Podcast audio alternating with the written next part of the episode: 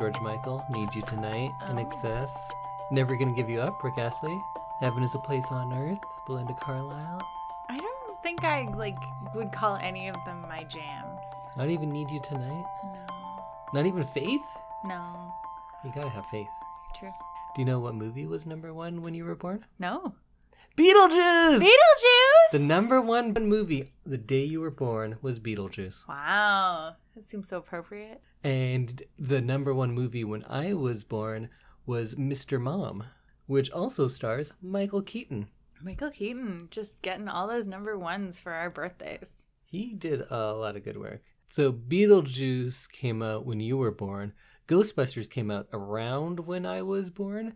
And I think it's appropriate because I think that's like the difference in their special effects is like how we see movies. Well, we'll talk about if you think the effects in Beetlejuice are good. But Ghostbusters is like the limit. Because, yeah, a lot of it doesn't look great, but I can forgive everything that is as good as Ghostbusters or better. Mm-hmm.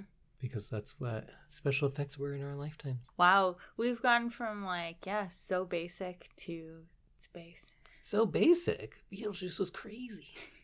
But we'll get into it on this, our podcast. It's called I Love This. You Should Too. My name is Indy Striped Suit Randawa, and with me is Samantha Hees. Samantha Hees. Samantha Hees! Ah, She's here! It's me, Samantha. She came bursting out of In the a floor. cloud of glitter. Yeah. It's true. How are you, Indy? Oh, I'm like the mayor of Sleepy Town. Yeah, I'm Of actually Sleepy Town. very sleepy today too. I almost fell asleep on the train. We should mention that our podcast, I Love This You Should Too, is a member of the Alberta Podcast Network, which is locally grown and community supported. And we are so excited to be a part of it. And our first sponsor for today's episode is Rumi. And I think this is really helpful at this time of year because it's getting cold here. So if you have some cold drafts or even flickering lights or a leaky faucet, You might live in a haunted house.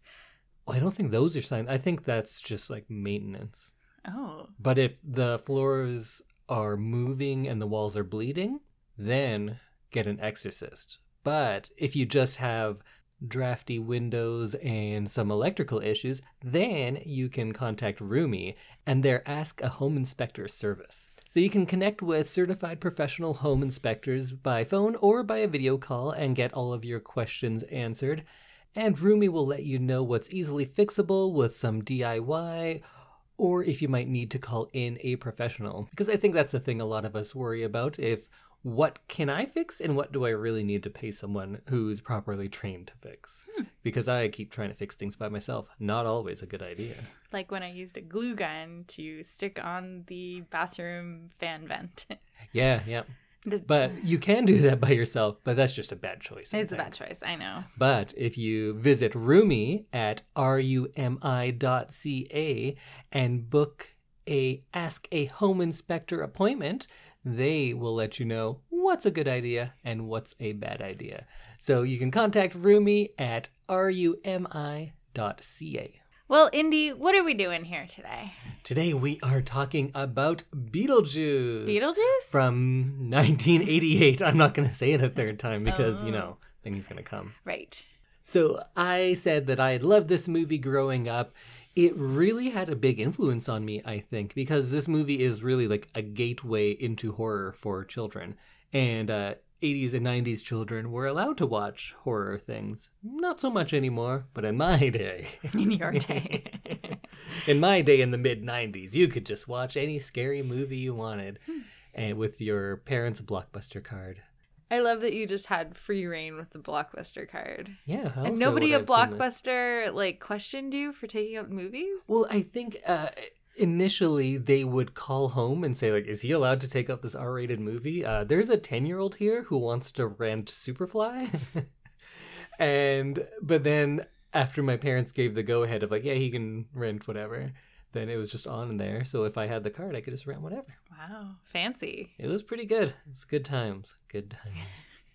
so I grew up really loving Beetlejuice and having it just always be a like part of uh, like movies that I had seen. It was never something I can't remember a time where I wasn't familiar with it. Oh. So I'm really excited to hear what you think about it, and especially seeing it so many years after it was made. Mm. So, Samantha, we watched Beetlejuice. I still love it.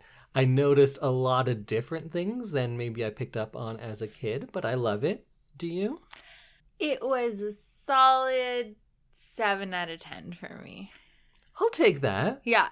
I because I, feel like it's quite a departure from things that you normally like to watch. Yeah. So I think a seven's pretty good. Yeah. It was uh it was less zany than that trailer. Yes. That trailer made it look like it was crazy town. Well, because the trailer had all the Beetlejuice moments, Mhm. and Beetlejuice, I think, is in this movie for about 16, 17 minutes. Yeah, he's like 30% of the movie. 20, 10. One of those, yeah. but um yeah, I thought that he'd be in the movie more, but like I'm kind of happy he wasn't. because it's such a like big character, you Mhm. can't have him in there all the time, or else it would be super annoying, like the genie in Aladdin. Yes. I know this is one of the big things that nobody agrees with me on. I don't like Robin Williams. I don't think he's funny. I like him when he's serious. He's quite good. He sometimes. was a very good serious actor. But, But- yeah, I think he was it was like too zany, just him being himself. Robin Williams is too zany. Yeah. Yes, agreed. Yeah. And Beetlejuice is as well. I do like Michael Keaton's performance, but it's good that he's not there all the time because you Mhm. can't sustain that kind of energy. Or maybe he can, the film cannot. No, Yeah. and I enjoyed the little like family moments that they had hmm um, throughout the movie. So it was nice to have Beetlejuice there sometimes, but not all the time. So, what else did you like about this movie? I like the difference between Alec Baldwin and Geena Davis and the Deetzes because they were like kind of opposite ends of the scale. Um, and uh, I really enjoyed Alec Baldwin and Geena Davis together. They were really sweet. Yeah. Alec Baldwin looks like Ryan Gosling now. Oh, you know what? I never would have thought that, but when you mention it, Baldwin in this has a similar, He's like the got jaw. that and like the eyes. Yeah. he is pretty Gosling like. Or Yeah. I guess Gosling is pretty Baldwinish. True. I guess Baldwin esque. Baldwin-esque. Uh, I had to keep reminding myself that it wasn't Ryan Gosling and that it was Alec Baldwin. That's funny. I guess because I had seen movies with young Alec Baldwin, that's already a set person in my Mm. mind. But I guess if you only know current Alec Baldwin, Yeah. then you see this, he looks more like Ryan Gosling than he does current Alec Baldwin. yeah, yeah. So I, I don't think I've ever seen a young Alec Baldwin movie. Well, maybe this will just be the first of many It's the gateway to Baldwining. to hunt for the Red October.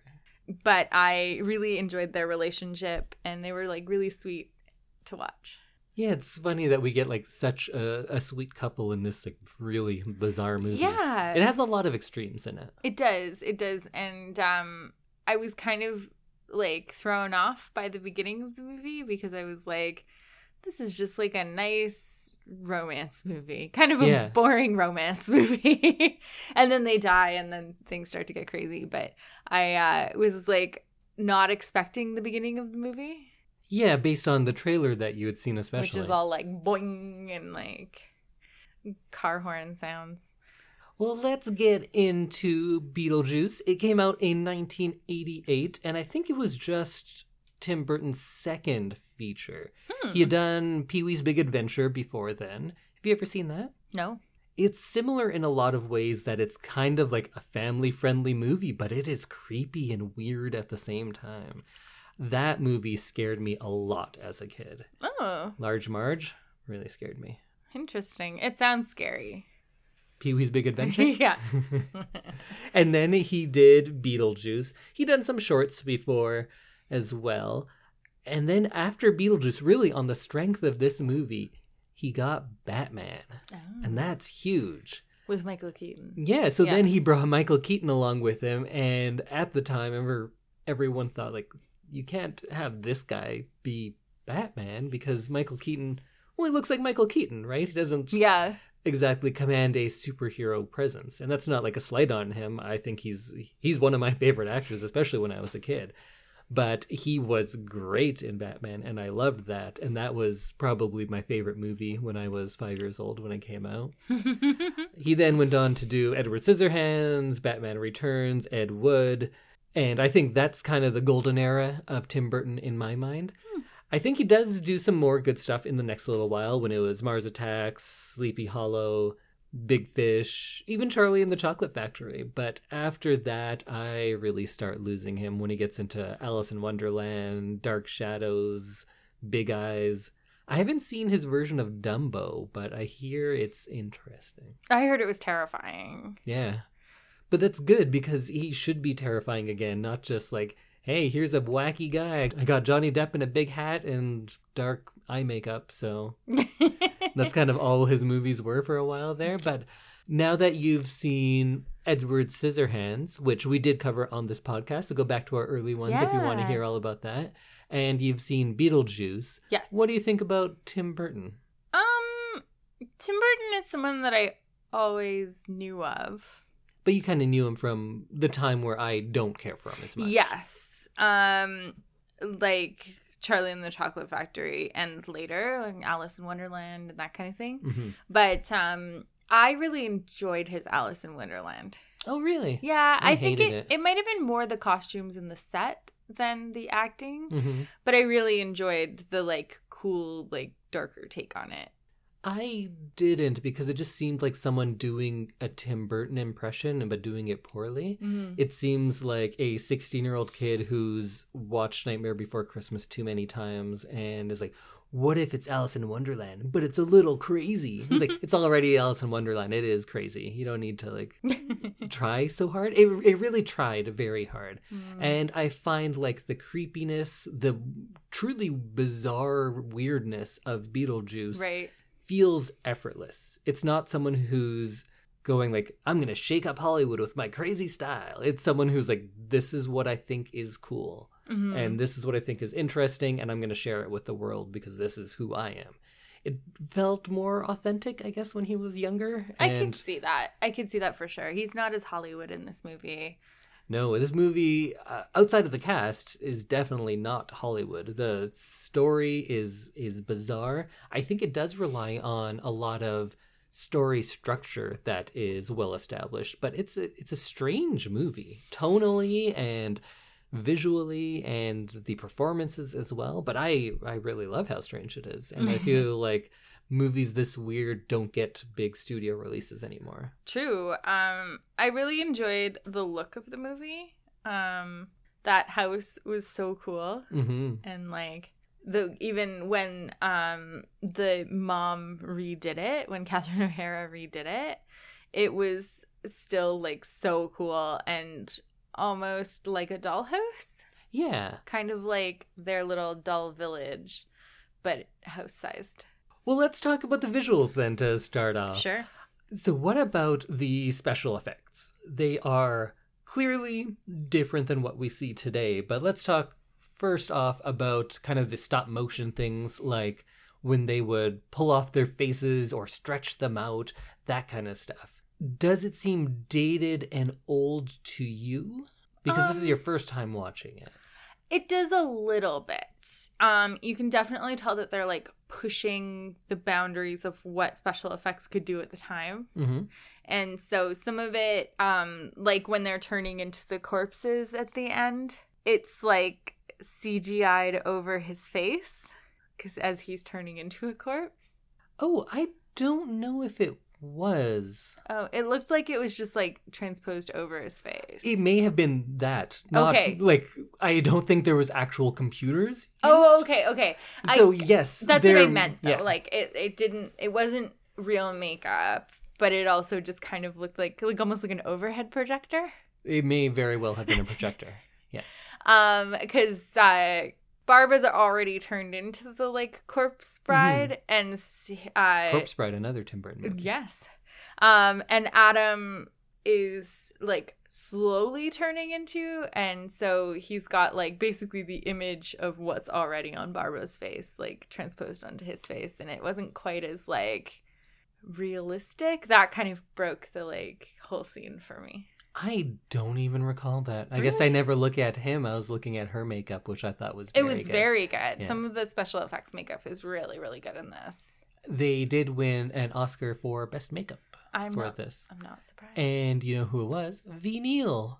Who's Ve Neill? We watched a TV show called Face Off recently, which I always uh, watched when it was when it was new, but Samantha had never seen it. And every season they do a Beetlejuice kind of inspired. It's a makeup show. It's a makeup Mhm. challenge show, and Ve Neill was one of the hosts. That's so cool. I did not realize that. I still love the stop motion effects in this because I feel like they're so strange that they don't feel dated. hmm It just feels like it belongs in Beetlejuice because everything in here is really weird.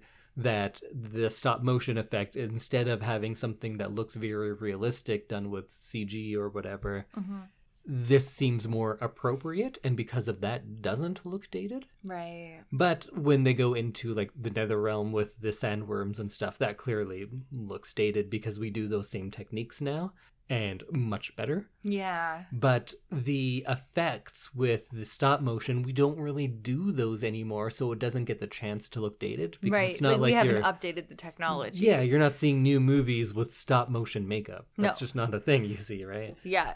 That was yeah, it was kind of neat to see some of these older techniques that like you said, we haven't updated or changed technology for. So some things that were not new to me, but like I hadn't seen very much. Yeah, and a lot of those techniques you see in a lot of older movies from like the 50s and 60s.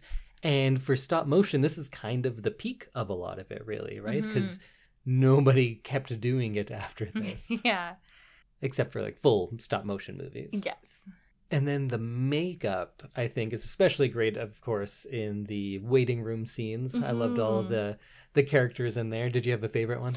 Um, I think the receptionist. Oh yeah, Miss Argentina. She's Yeah. I think she's everyone's favorite. I she's loved so all, good. She's so colorful and yeah, and she was funny too. I enjoyed some of her little like quips. Her delivery is very good. I Yeah. liked her a lot. And I like that they carry a joke through like the entire time. Which one do you mean? Uh the like if you commit suicide you become a civil servant Yeah, that's kind of referenced once. I think later in yeah. the movie. And And, I then it turns out to be kind of true. Yeah, because I was like, how do you end up working in like purgatory? that's now you know. Now I know, and you find out later. But um I liked some of the like little bit parts that were in the waiting room from time to time. I didn't stop and look at all of the side characters as much when I was watching it as a kid, but now Mhm. I got a chance to look at all of them. And there is such a story built in to all of, of the makeup. Yeah. Right? Like there's the one guy with the chicken bone or whatever, bone sticking through Yeah. his throat, so you know how he died. The guy with the shark on the leg. The smoking one is really good. Yeah. I like that guy that's all burnt up. And of course the the shrunken head guy. Yeah. Which is funny. I love when he just turns his head. Like that makes me laugh. Yeah. Yeah, It's some of the mannerisms and like when he's being a little creepy to Geena Davis, yeah, in the waiting room. And Mhm. she's like kind of leaning away from him. Yeah. It was little things like that where like they don't say anything, but like the body acting is there. And I love when Miss Argentina says, like, well, if I had known that, I wouldn't have had my little accident. Yeah. And it's kind of a joke, but also like real sad. That is super sad. Yeah. I also liked the uh what I assume is a magician's assistant. Oh yes, who's Who's been cut in half. Yeah, that's really and the good. legs are separate from her torso. Yeah. I thought that was super funny. That was it was a trick that went wrong, right? Yeah. And now she's here. Yeah, see each one of those has a story. yeah. And you can tell the story just by looking at them. And I think that is an example of some real good makeup. That would be probably really fun to like act as well because you Yeah. can get really into like your backstory. hmm yeah. Without like it really mattering, so you nobody else really gets input on it except for the makeup. True, but sure, it doesn't matter to us now, but we're saying that after the fact. I think that all that backstory did matter when they were designing the makeup. Mm, Because yeah. I'm sure that they had a plan of this person died from this, doing this, this is their whole life story. right. And sure, it doesn't matter if the actor plays to all of that all the time, but I think creating the makeup with all of that in mind does matter in a way Mm-hmm. because sure we might not get all of it but it really informs and directs what they're doing so it doesn't just seem like oh and here's some creepy guy right it seems specific and we're talking about each one of those characters right so i guess it worked quite well Yeah, for sure. I uh they definitely stuck with me too cuz we watched this like a couple nights ago and I've definitely been thinking about some of those characters since. Yeah and now on halloween when you go out and you'll see like a greenish woman with a miss argentina sash you'll get it because i always see one every halloween I kind of want to be her for Halloween. well i have a beetlejuice costume we could be a set Oh yeah. Mhm. Although it's not like we're going to be going anywhere. no but still we'll appreciate it we will. It'll be great. And then back onto the visuals. Of course, we're talking about Tim Burton, so I have to talk about German Expressionism. It is very much at play here. Even in the Deetz's redesign of the house, we get some of those off kilter angles. And then, especially when Beetlejuice comes out later, I love how all of the angles of like the fireplace and doors and everything, they're all askew. Mm-hmm. And when you go into the afterlife as well, not just in the waiting room, but when they have to like walk down the hall, all of the angles are all weird. It's Yeah. straight out of Cabinet of Dr. Caligari. But it's like Caligari mixed with a carnival, Yes. right? It's like a funhouse mirror kind of effect. Yeah, and I think that's probably pretty intentional too, because it's a like a mirror, but it's a skewed version of all of the things you're used to, and that's just a little more disorienting to have something that you're used to and have it be strange and not quite right than having something that's completely new. Hmm. Did the house grow when the Deetzes moved in? Kind of like it. I don't think it makes sense all of the space, but it was a big house to begin with. But then they add on some of the outside stuff. But it's it's a set, so I don't think they really followed the rules too much. Right. Because it just the house seemed to get bigger and grander when they moved in. Yeah. Even yeah whereas when uh like before they move in it seems like such a cozy home hmm almost so like i definitely felt like it grew and everything got kind of larger than life like them Yeah, and I think that's clearly intentional that Yeah. they were trying to show the effect that these people have on their environment because you're kind of seeing the world through their eyes when whoever's decorating it, we're seeing their take on the world. mm-hmm. and those two always have kind of competing styles when the Maitlands, the Geena Davis and Alec Baldwin, they're kind of that like Cape Cod and like I think it's in New England, Connecticut this is taking place in, yes in. yeah And then when the Deetzes come, it's all postmodernism and Memphis style. yeah Oh, I hate that Memphis look. It's the worst. Memphis design, not from Memphis, it's from Italy. oh interesting It was from the a design or architecture firm called Memphis Group. Weird. Um, one thing funny, like side anecdote, is that um, I was looking for another Halloween cross stitch to do, and I found a handbook for the recently deceased cross stitch. Oh. And I, I didn't I didn't get it. I saved it, but I didn't get it. But I was like, I wouldn't have known what that was if I'd found it last week. Yeah, you just be like, oh, some cool book. Some cool book. And now I'm like, oh, maybe I do kind of want to do that. Let's talk about the characters and performances in this movie. sure. Who would you say is the protagonist of Beetlejuice? maybe Barbara and Adam. It's maybe for the first half, but it kind of turns into Lydia's movie in my mind. Does it? Winona Ryder. No? No, I kind of felt like she was supporting. I think the second half is mostly about her journey Hmm. than it more than it is the Maitlands. But let's talk about all of them. Let's start with uh, Charles. Mhm. The Charles Deetz, the dad, played by Jeffrey Jones, who now anything all anyone talks about about him is his arrests for child pornography. But let's not go into all of that because that's not what it's about right now. Oh, yikes! I just clicked on his Wikipedia page, And that's what you get, that's right? the first thing that comes up. Yeah, yikes. Uh, the other thing people will know him from is Ferris Bueller's Day Off, and he's kind of one of those actors to me, at least, where I'm like, oh, you know that one guy? He was in Beetlejuice and Ferris Bueller's Day Off, but I can never remember his name. yeah, yeah. He's got a very uh like classic actory face. Oh, I would disagree quite a bit, but maybe we have different ideas of what a classic actor is. I think of like Clark Gable. Oh. You think of Jeffrey Jones. Well, like he's more like charactery. Yeah, Like, he's a character He's actor, not sure. like Clark Gable, who's like classically handsome and is like always going to be suave, debonair, handsome guy. Yeah. It- he's more like able to play characters, so he looks like kind of a, a character actor. Yeah. I always thought he guy. could, looks kind of Weasley. He does kind of look weaselly. But he is a real estate developer. And we get the impression that he had some sort of nervous breakdown in New York Mhm. and now he's here to relax. And I like the scenes early on when they're moving in and he's sitting there in his chair. He's like, Oh, this is my study. And he's shaking his leg and drumming his fingers, like, Yeah. I'm relaxed already. And Yeah. He's clearly not. He's clearly one of those people who would work until they were 90 because he's like not able to slow down. Probably. Yeah. And I love how much he puts up with Delia and how he's like, just give me this one space. That's all I need. I just need this one room.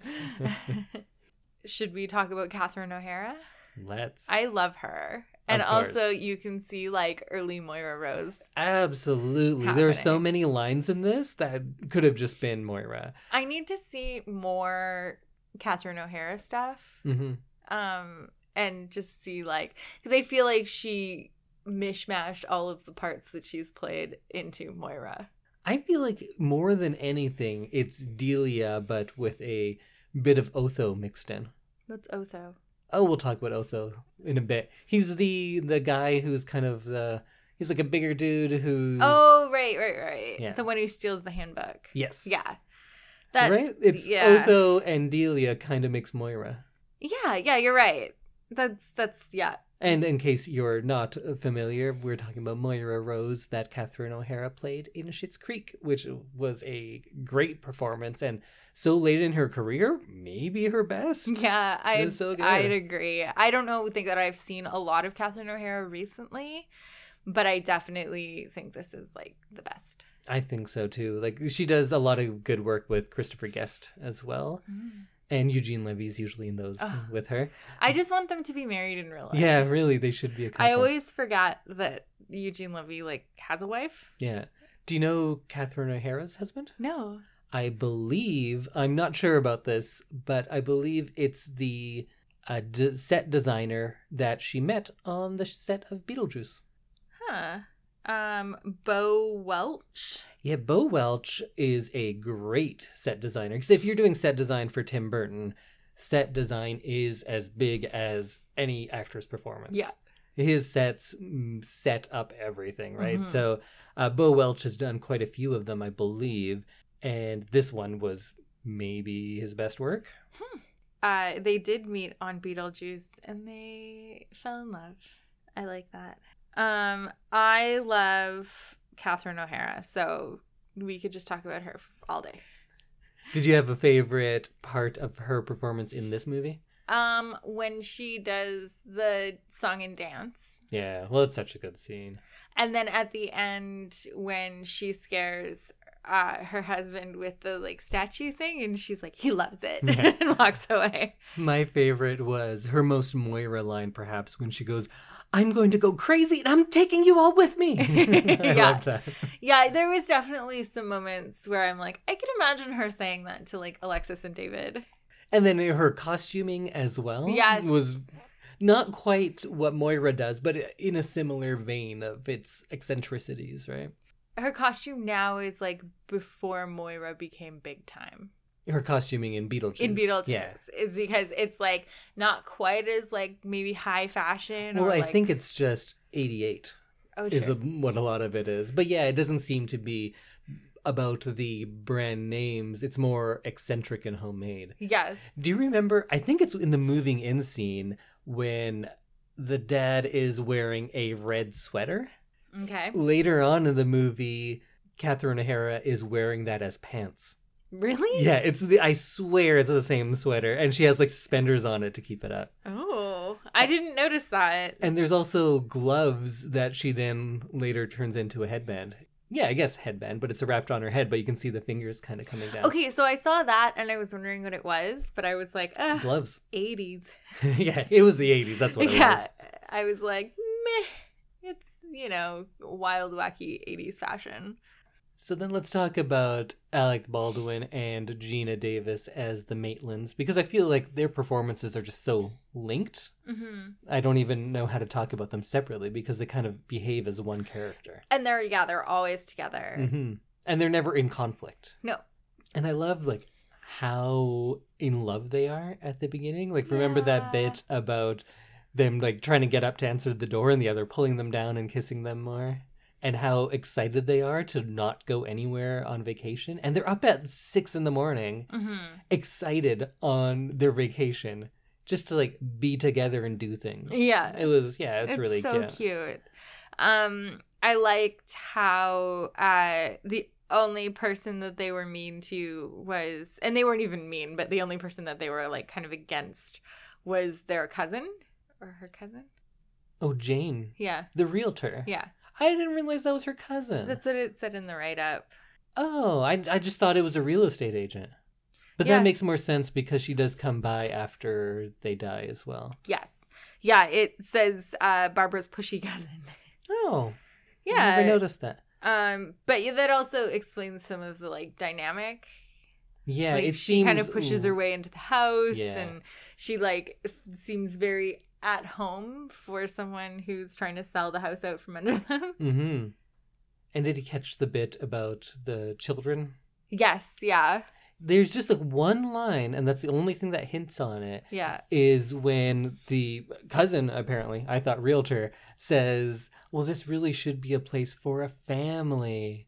And then you just see the look on Geena Davis's face. such good acting What do you think happened there? i think she had a miscarriage I think so as well. yeah because then in the car later um he's like oh maybe on this vacation we can try again Yes. Yeah. yeah So it's either that they can't have a child, or it kind of seemed to me like they lost a child. yeah which is sad it's like a little tinge of sadness right at the beginning of the movie Yeah. But then you also feel really good because they're clearly like still in love and like enjoying their life. Definitely. Yeah. Well, I think that kind of leads into our maybe last of the main characters, at least. So they can't have a child, or perhaps they lost one, and Mhm. that's kind of the only sadness really they have in their lives because Yeah. it seems like everything's going great for them. It's true. He has that hardware store, I think, and Yeah. she. I'm not sure what she does. She's just happy. We know that Maybe much. they work at the hardware store together. That's probably the that case. makes yeah. sense. Yeah. Yeah, they totally would have a job where they spend all day together as well, right? But um so they lost a child and then we get introduced to Lydia and Lydia never really had any parental figures and by the end of the movie they both had the two things that they Mhm. had lost, right?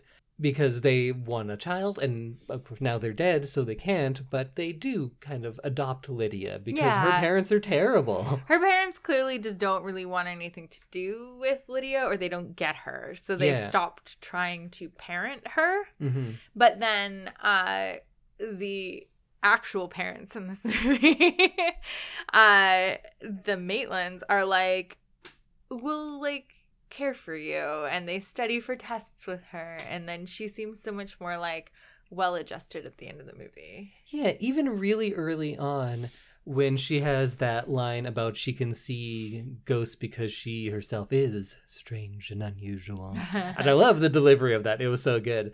But Geena Davis's reaction to that is like, "You look like a normal girl to me." yeah. I mean, she just doesn't see any difference. The Maitlands in general don't get put off by outward shows Yeah. as much. They are able to see things as they are. Yeah, for sure.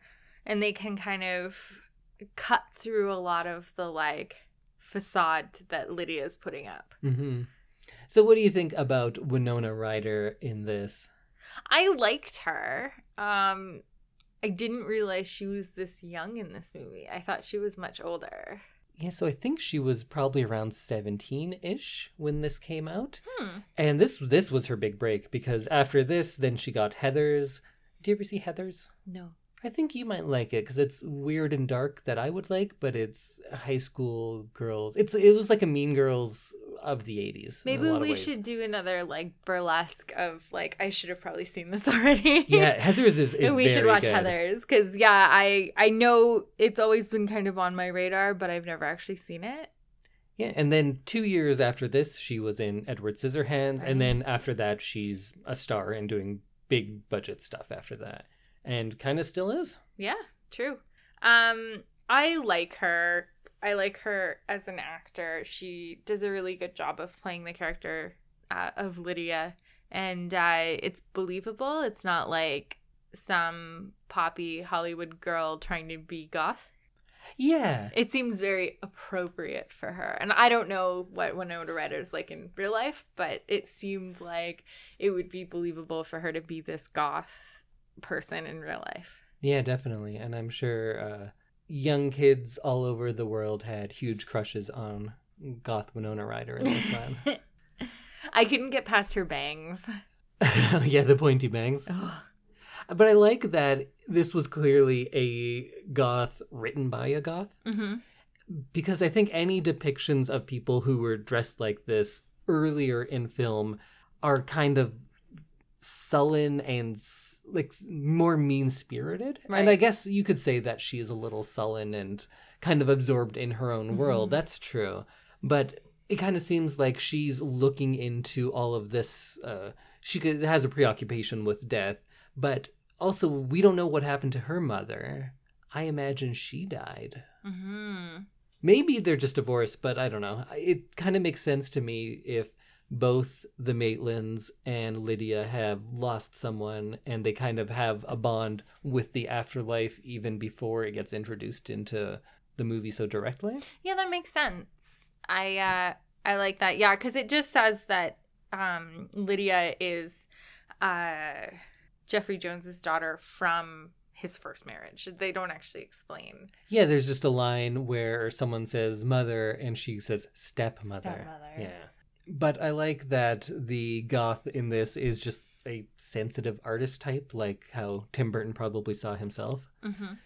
and you'll that's pretty clear in all of his movies that he's kind of at his best when he's sell, telling a story that's about some version of what he thinks he himself is Mm, yeah. whether it's uh, edward scissorhands ed wood jack skellington they're all characters who are not quite right for the world they live in Mm. but it's all right because they have this like childlike innocence or wonder and uh, a different way at looking at things that everyone else will eventually learn from right. which i'm pretty sure is just tim burton going like see all you guys who beat me up in high school? I'm cool. look at this There's a place for me. yeah yeah Yeah. and in this case though i don't think lydia is is that character exactly like you could- make the argument that beetlejuice is like the weirdo in this that he has mm-hmm. in every movie but beetlejuice doesn't really have the heart of course that all of your edward scissorhands and jack skellington Right. and everyone does but lydia rather than oh wait i think i just figured it out and i think i might have my thesis for this when i wrap everything up at the end so, yeah, because now that I think about it, because all of those characters are somewhat childlike in their innocence, Lydia is the opposite, right? She's precocious. She's more worldly than pretty much everyone in this movie, Mhm. or at least she has a, a a maturity about her. She is less likely to jump to conclusions. She is more evidence based, I think, than most of the people in this movie. She has a very mature way of thinking of things. So that kind of doesn't fit with what Burton usually does. But then when you look at it, all of her growth, if you could call it that, because she's still pretty much the same character at the end. Right. But all of the changes that she goes through are not to make her grow up faster, as you get from like most ghost stories are often a stand-in for puberty a lot of the time. There's a Mhm. reason that most of those movies, whether it's Exorcist or so many others, have girls who are right around that age. And going through the haunting is kind of a uh, symbolic way of them becoming a woman in, in a lot of different ways. Like Exorcist, it's very clear in that, but I think a lot of other ones work that way as well.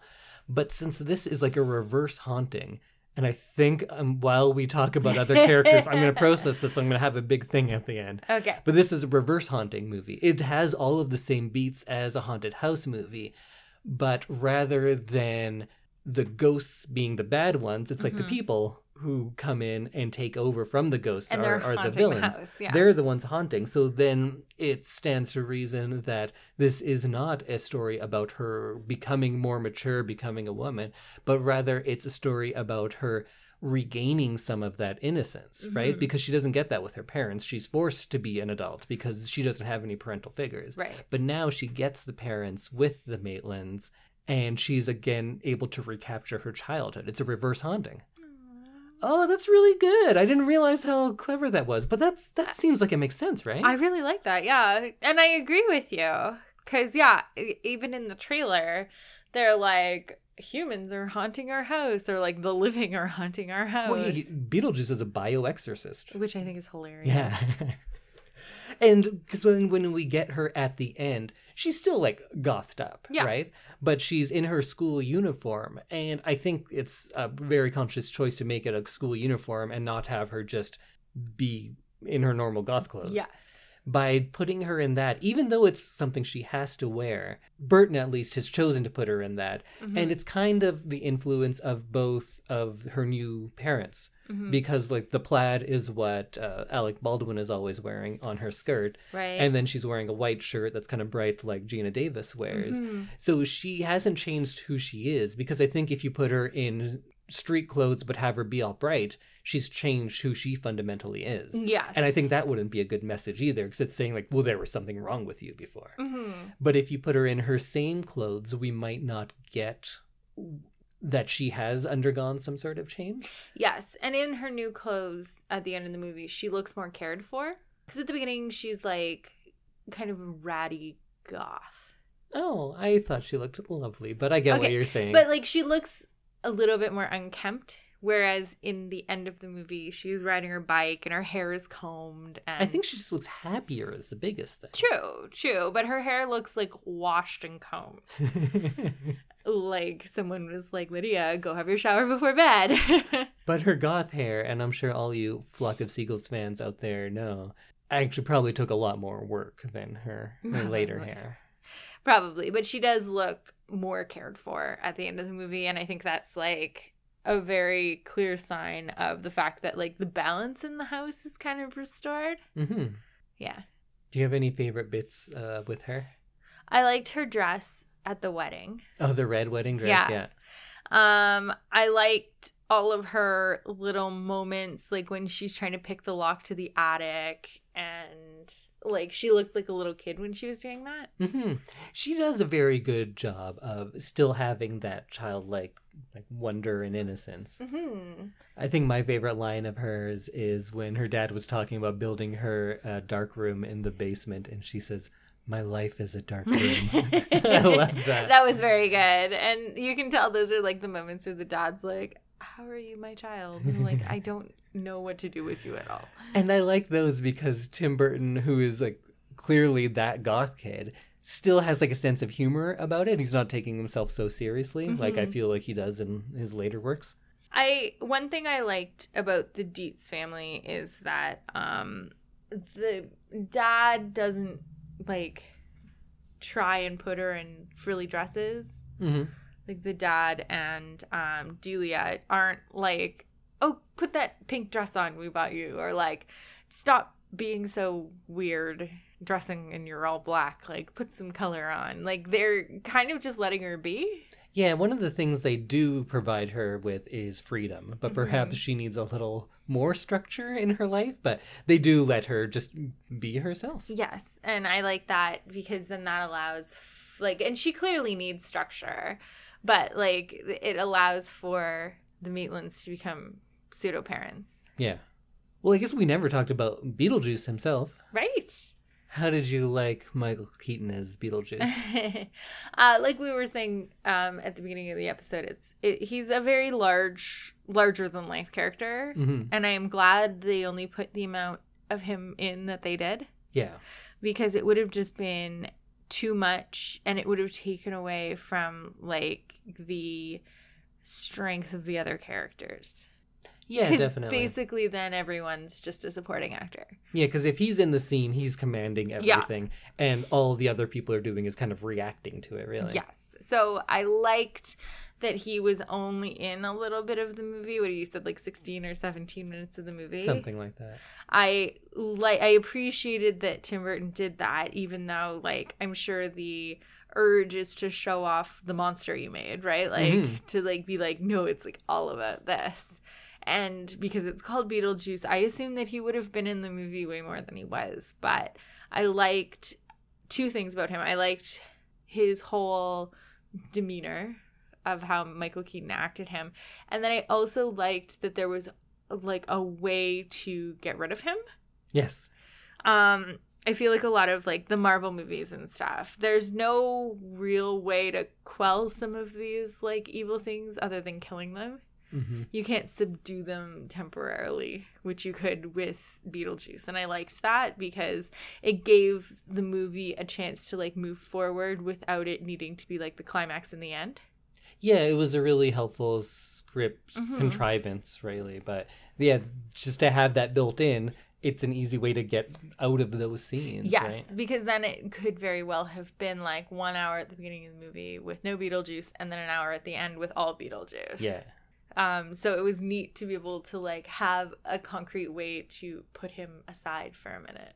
I do really like his performance, but yeah, like you were saying, it's a good amount of that. Mm-hmm. And I think he's kind of uh, like with all real horror movies, I think they're at their best when you barely see the thing you're scared of. hmm And I think that works well for Beetlejuice as well. Just enough to get all of that, but you don't need to have him there all the time because it gets less effective the more you see of him. Yeah, It's like the shark in Jaws or ghosts in haunted house movies. When you see them, you're like, oh, well, that's disappointing. yeah. I enjoyed his zaniness. I give him props for that because he is like a fully fleshed out character. I again don't read many things, but I read something that was new and people are saying like, well, you can't have this character because he's like sexually harassing people. And it's like, yeah, but he's the villain. If he did those things and then we are led to believe like, cool, yeah, that guy's a cool guy. Yeah, that would be one thing. He's like pretty much a devil. Yeah, he's a creep. Yeah. He's meant to be a creep. And so, yeah, when he's doing all of that, he is literally just being a creep. Yeah, and they say he is, and everyone says like, "Yeah, he's the worst. Try to get rid of him," and then he gets eaten up by a sandworm. So yeah. yeah, it makes sense. I was excited when that happened. That's one criticism I do have of this movie. It's very Deus Ex Machina, where the end just you're raising your eyebrow. I don't know Um, what that means. That term uh, literally means God from the machine, but it's just a term in uh, literature or in movies where the ending comes about kind of out of nothing. Mm. Like in this case, she just rides a sandworm out of the sky. how did she learn how to ride it? How did it come from the ceiling? I don't know. Yeah.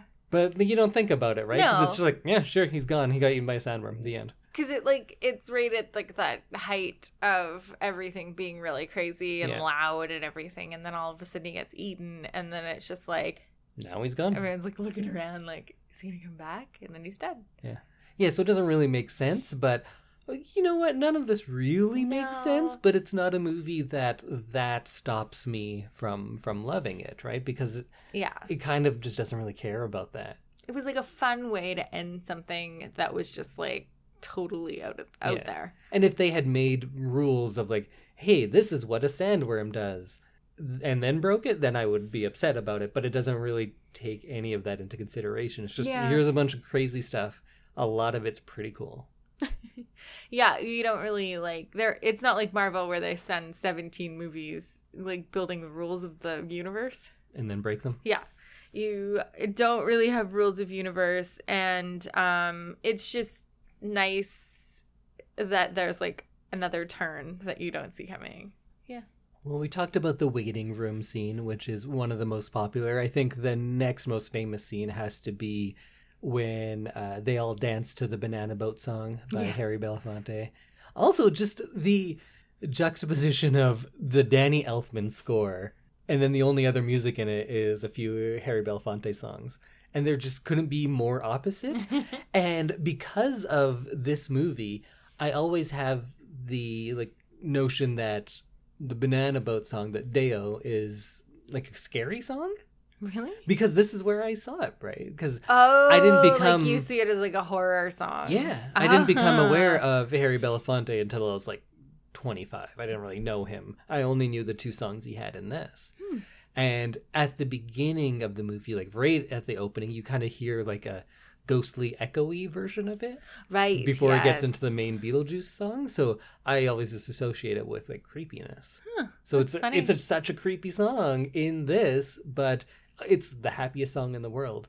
And I think that's just another layer of all of these really dissonant images coming together and always making you just kind of feel uneasy and not sure of like what is good, what is bad, because the ghosts are the good people, the people are the villains, and the afterlife is a waiting room. Everything is being turned on its on its head, and they do that with the music as well.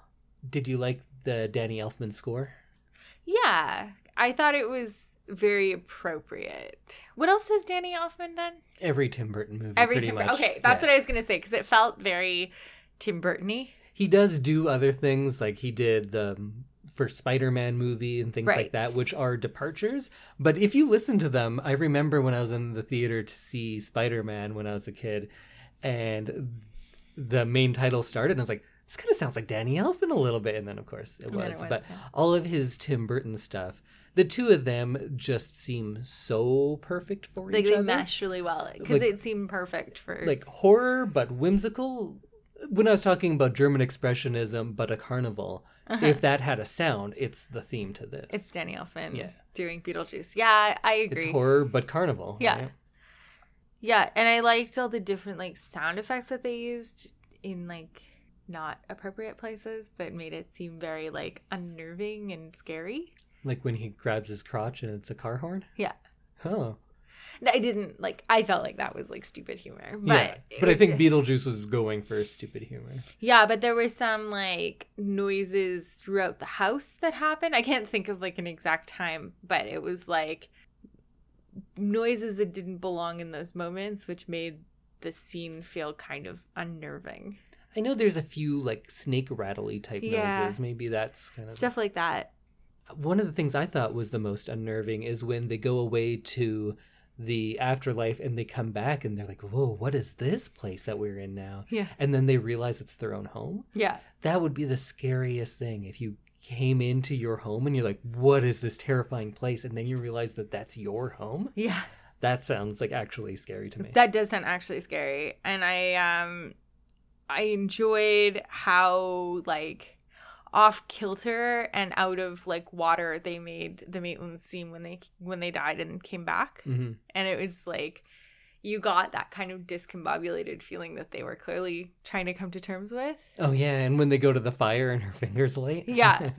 Like you you get that like what is happening kind of feeling that you can see on their faces the entire time.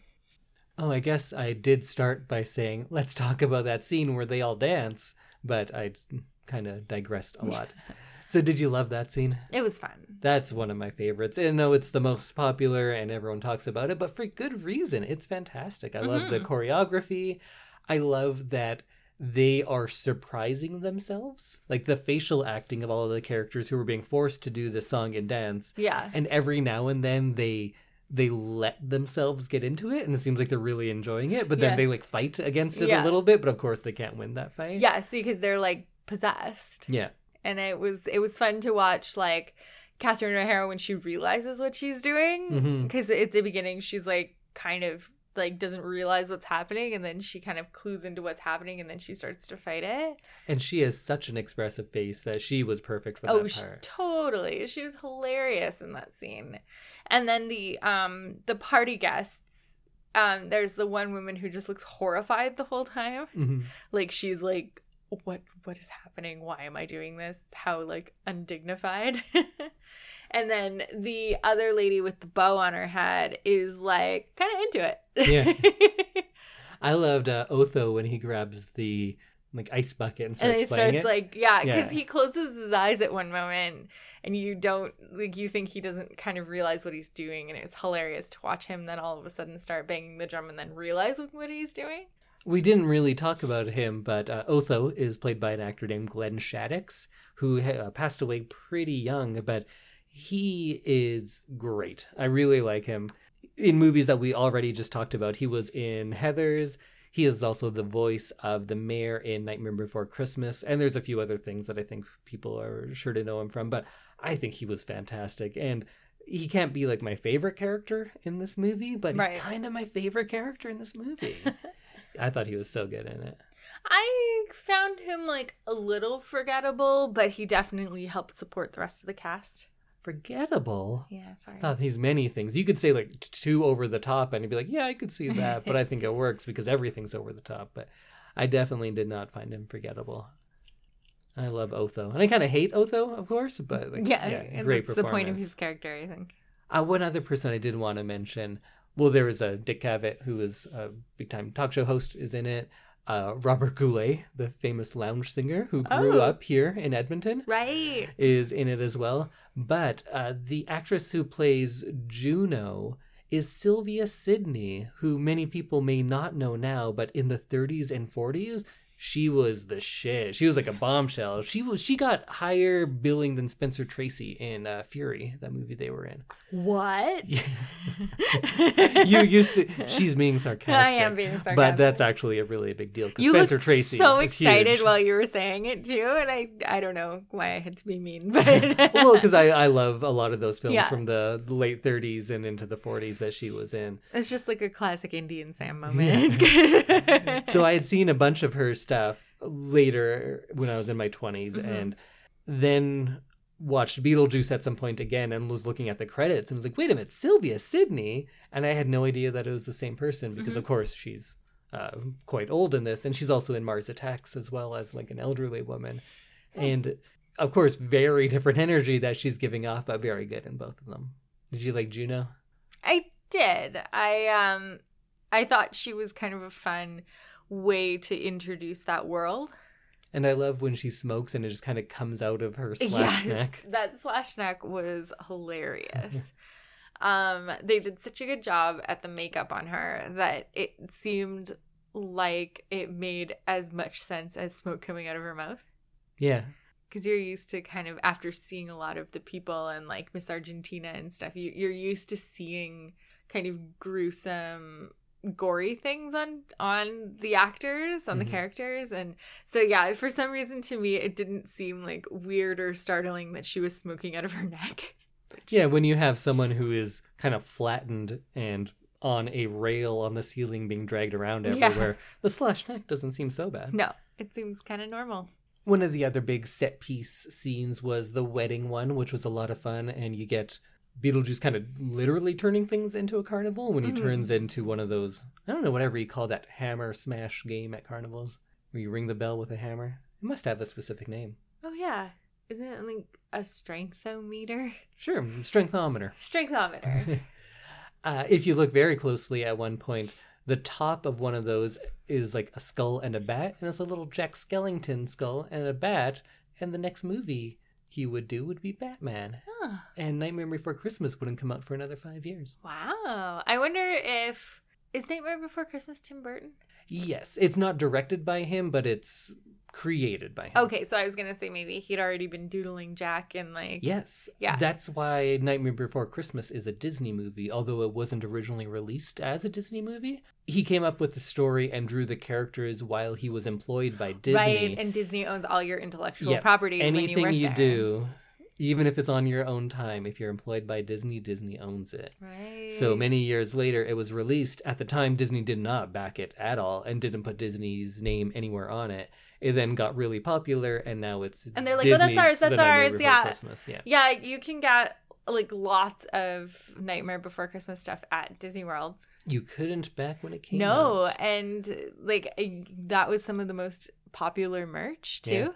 Uh, back to that wedding scene. also, Robert Goulet and his wife are dead.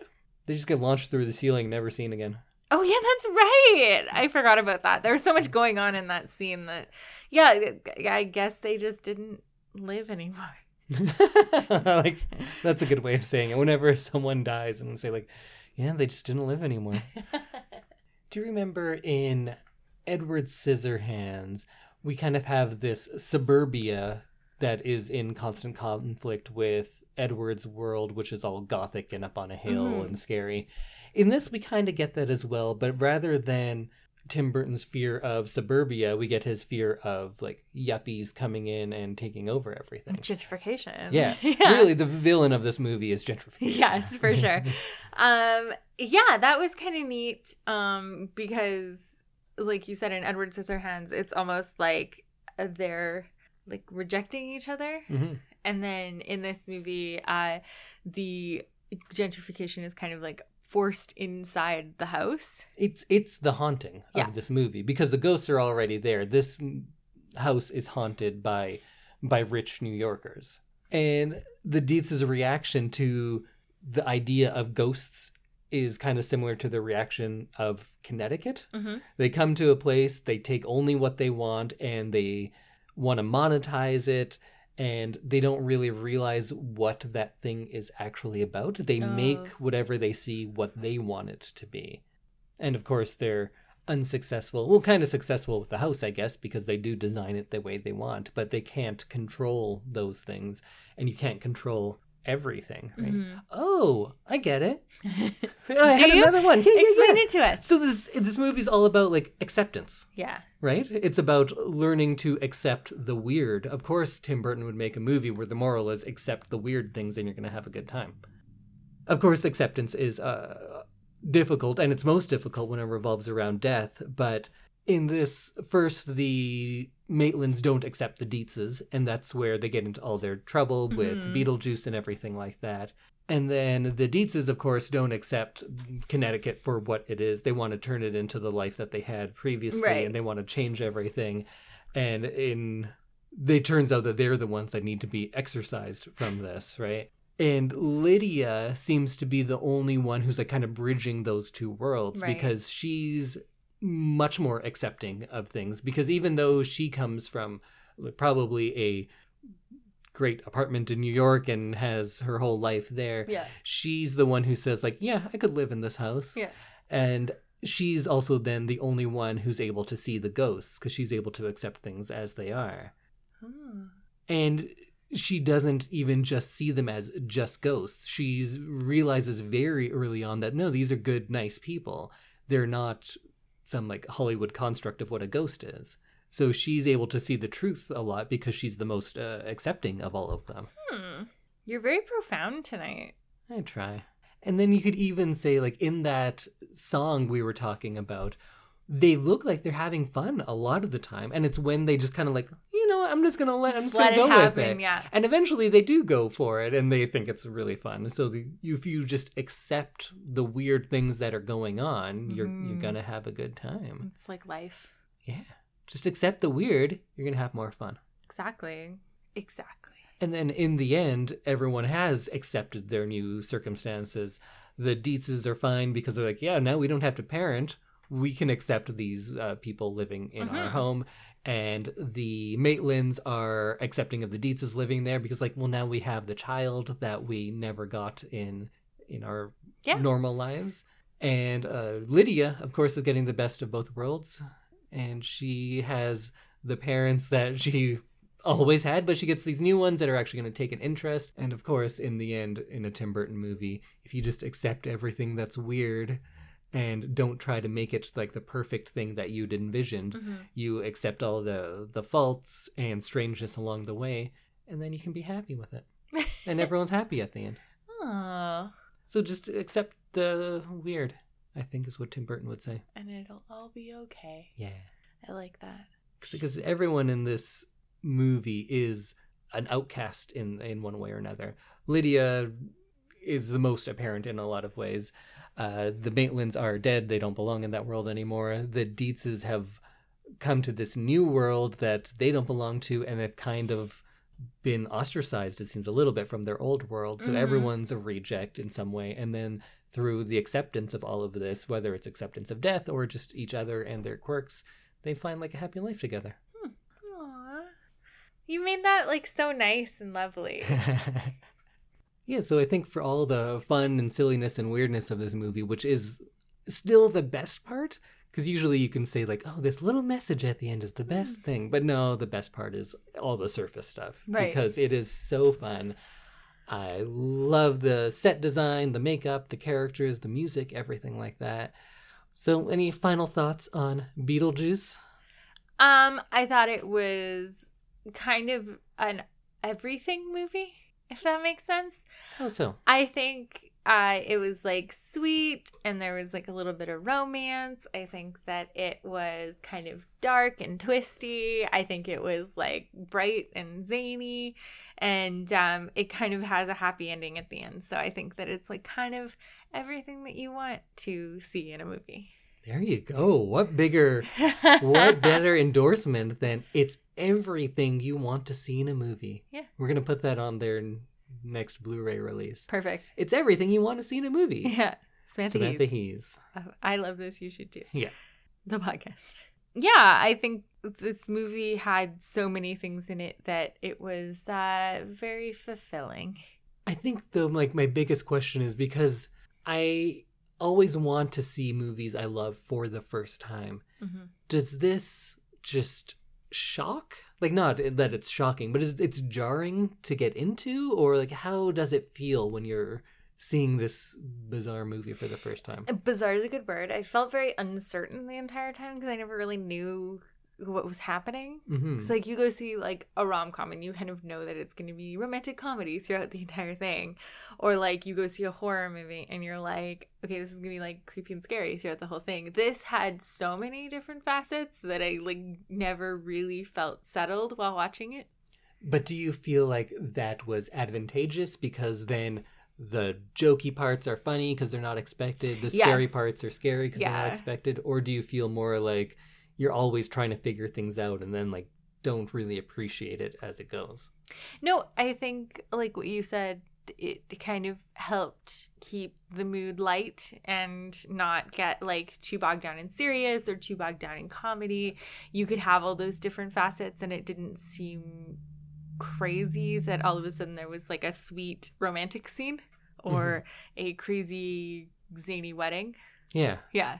Because you're like, yeah, sure, why not? Okay. Yeah. Again, And like you were saying, when he gets eaten by sandworm at the end, you were just like, yeah, I don't know, it makes Yeah, sense to me. Okay. Even though it makes no sense. no, it makes no sense. But in the context of how this movie's been working, you're like, yeah, why not? I guess. Yeah. Yeah, and it doesn't make me feel like, oh, what's going to happen next? Like, you're not annoyed by how quickly it changes direction Because it's always changing direction. because it's always changing direction, but it's not like some of those movies, like action movies, where you get like 1.2 seconds of each scene where we're like we're yeah we're just like flashes between scenes the reason i can't see 3d movies is because some of those scenes make me very motion sick because they're too fast Mhm. um but yeah this was like it lets you sit in all the feelings for a little bit and then took you on to the next thing I think you might be ready to go back to transcendental cinema. No We'll see. we'll see so indy do you have any final thoughts Yes, I think I've kind of formulated my idea about how this is just a haunted house movie, but kind of upside down, but it Mm. follows ex- the exact same beats. So I always was pitching this as like a such a weird movie. It's not like anything you've seen. But then when you think about it, it's exactly like every haunted house or like horror movie. But it in its plot points at least because in every one of those especially if it's based on a house Mm-hmm. you start off with setting the scene and the house is usually really important if you're looking at uh, the shining you need all of those establishing shots of the overlook just as in this movie we get uh, the same thing but the opposite we get a lot of looks at the inside of their house but it's all happy it's bright none of that takes place at night they make sure that it's bright daylight all the time Hmm. and then in all of those movies, the family moves into this house, and then there's some sort of warning or foreshadowing, and usually the adults have to ignore it, but the children see things. It happens in The Shining, it happens in The Exorcist, it happens on House on Haunted Hill, or The Haunting. They all have little things going weird in the house. And then the kid said, Oh, I saw this. And the parents like, Sure, you did. Exact same thing happens here when they are trying to spook them out wearing the sheets and lydia says like no ghosts exist here's proof and they're like yeah sure it does lydia and they just refuse to believe her right Yeah. and then they get into a point where they kind of accept the problem not accept it but they acknowledge it and that's usually when it's at like peak horror when Shelley Duvall realizes that yeah Jack is going crazy when they realize Regan is Right. possessed Yes. you have all of that and here in beetlejuice we have when they say like uh, after the dance they accept that yes there are ghosts but of course they don't react in like hiring an exorcist they want to monetize it and in all of those movies like uh, poltergeist they have to call in that tiny southern lady Right. you have to call an expert Yeah. that's in like all of these now that Yeah. I think about it. You always call an expert, and I guess Otho is the the exorcist. No, Beetlejuice, of course. Yes. He's the bioexorcist. yeah, because they right call him Yeah. to get rid of Because their it's problem. reversed. They call the ghost rather than calling the little southern lady from and he Poltergeist. ends up being the problem. yes. Yeah. And then usually you get some sort of like possession in it. When Jack gets possessed in The Shining, when the lady in Paranormal Activity is standing there for hours, it takes control of them. It um, takes the kid in Poltergeist. In this one, it's when all the yuppies summon them and they're at the will of the living, right? Mhm. So it's a reversal of that again. And then you have to actually have the exorcism, which, of course, in The Exorcist is the exorcism, the burning down of the overlook, whatever you want to do. And here it's uh, Beetlejuice who does, in fact, get rid of them. And in the finale, the supernatural force is banished because Ray. Oh yeah, spoilers for The Exorcist. we did do an episode on it last year. Go check it out. It's very good. I feel like you have to just accept that we're going to talk about it because we've already spoiled it on the podcast. So, um, the next 20 seconds, I might spoil the ends of The Exorcist and The Shining. So, at the end, of course, Regan is fine and she's going to live a happy life. The Okay, what? overlook burns down, and uh, what's the little kid's name? Danny is fine. And they go on and they live in peace. And in these cases, those children have gone through something that is then going to make them grow up more. Mm. Like Regan is no longer a carefree child. She's been through all of this. right. Danny, we even get a sequel and we learn what happens to Danny after. So he's messed up from all of this too. But this being a kind of inversion of all of these ideas, here it's about uh, protecting or maybe even restoring Lydia's innocence because she's of course been saved from like being married to a like literal demon Yeah. who's just the grossest but also she's been uh, prevented from like a certain amount of cynicism of uh, lack of faith in adults in being jaded or cynical and she kind of returns to childish concerns because at the end what do we see her doing studying for tests riding her bike and dancing Yeah. she never did any of those types of things before because she was like this jaded goth kid and through this haunting through this reverse haunting she has done the opposite of growing up and she's kind of reverted to a state of innocence Yeah. Wow that's pretty good beetlejuice i didn't i didn't see all that Wow. before This is profound. yeah Can't believe you ruined the end of The Shining and The Exorcist for me. we've done episodes on both of them you should check them out because i think it's some of our best stuff I think so. The Exorcist for sure. Well, I think that wraps up everything I have to say about Beetlejuice, and thank you for uh, coming along that ride as I figured things out. Yeah. But I think, I hope that everything I was saying makes sense. It makes sense in my mind. There was a lot of aha moments happening tonight. Yeah. Man, this movie's better than I thought it was. I love it. You should too. Oh, we should start a podcast called that. Let's do That's it. That's a good title. Well, before we leave for today, let's thank our second sponsors. Yes, uh, our second sponsor is one that you have heard from before. It is Pod Power, which is powered by the Edmonton Community Foundation. They are amplifying voices of local Edmonton podcasts that are doing uh, interesting stuff. So, our podcast that we're going to talk about today is called Is This For Real?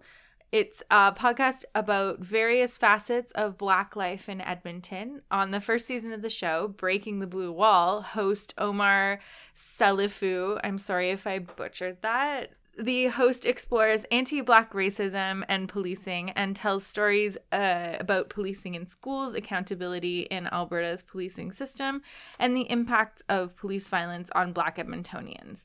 So, if that sounds like something that you'd like to hear, you can listen to the podcast and read more about each episode at isthisforreal.ca. You can also support the work of these podcasters and future seasons on Patreon.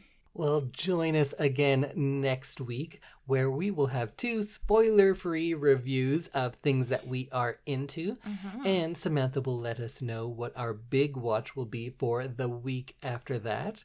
And also, uh, go review and rate us because nobody does. We need it. We need it. I think it does something good for us. I'm not sure what. I think what it does is more people listen, and that's all we really want. Very true. We don't need money. I just want fame. Fame and fortune. I just want people to hear my hot takes on Beetlejuice. um this is this will be the last two episodes before we launch into spooky season. oh yeah, So all October we're gonna do all spooky movies. yeah, so I'm excited because this is always one of my favorite times. Um, because spooky things are your jam and not mine, so I'm trying to like ease into the world of scary movies. Um, okay, well we'll see you next week. Bye everyone. Bye.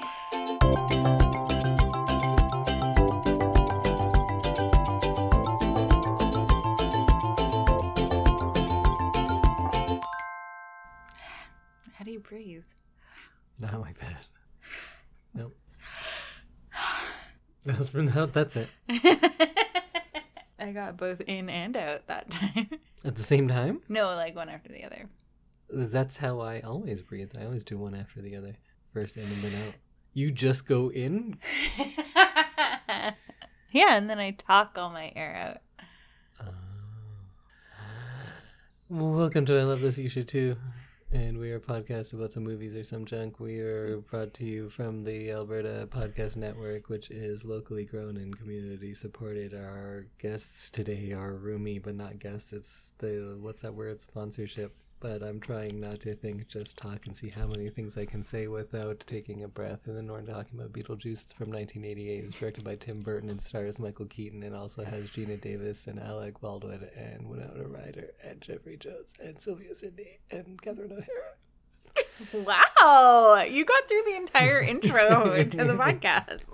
We should just use that. That was all gold, right? Yeah, yeah, that was perfect.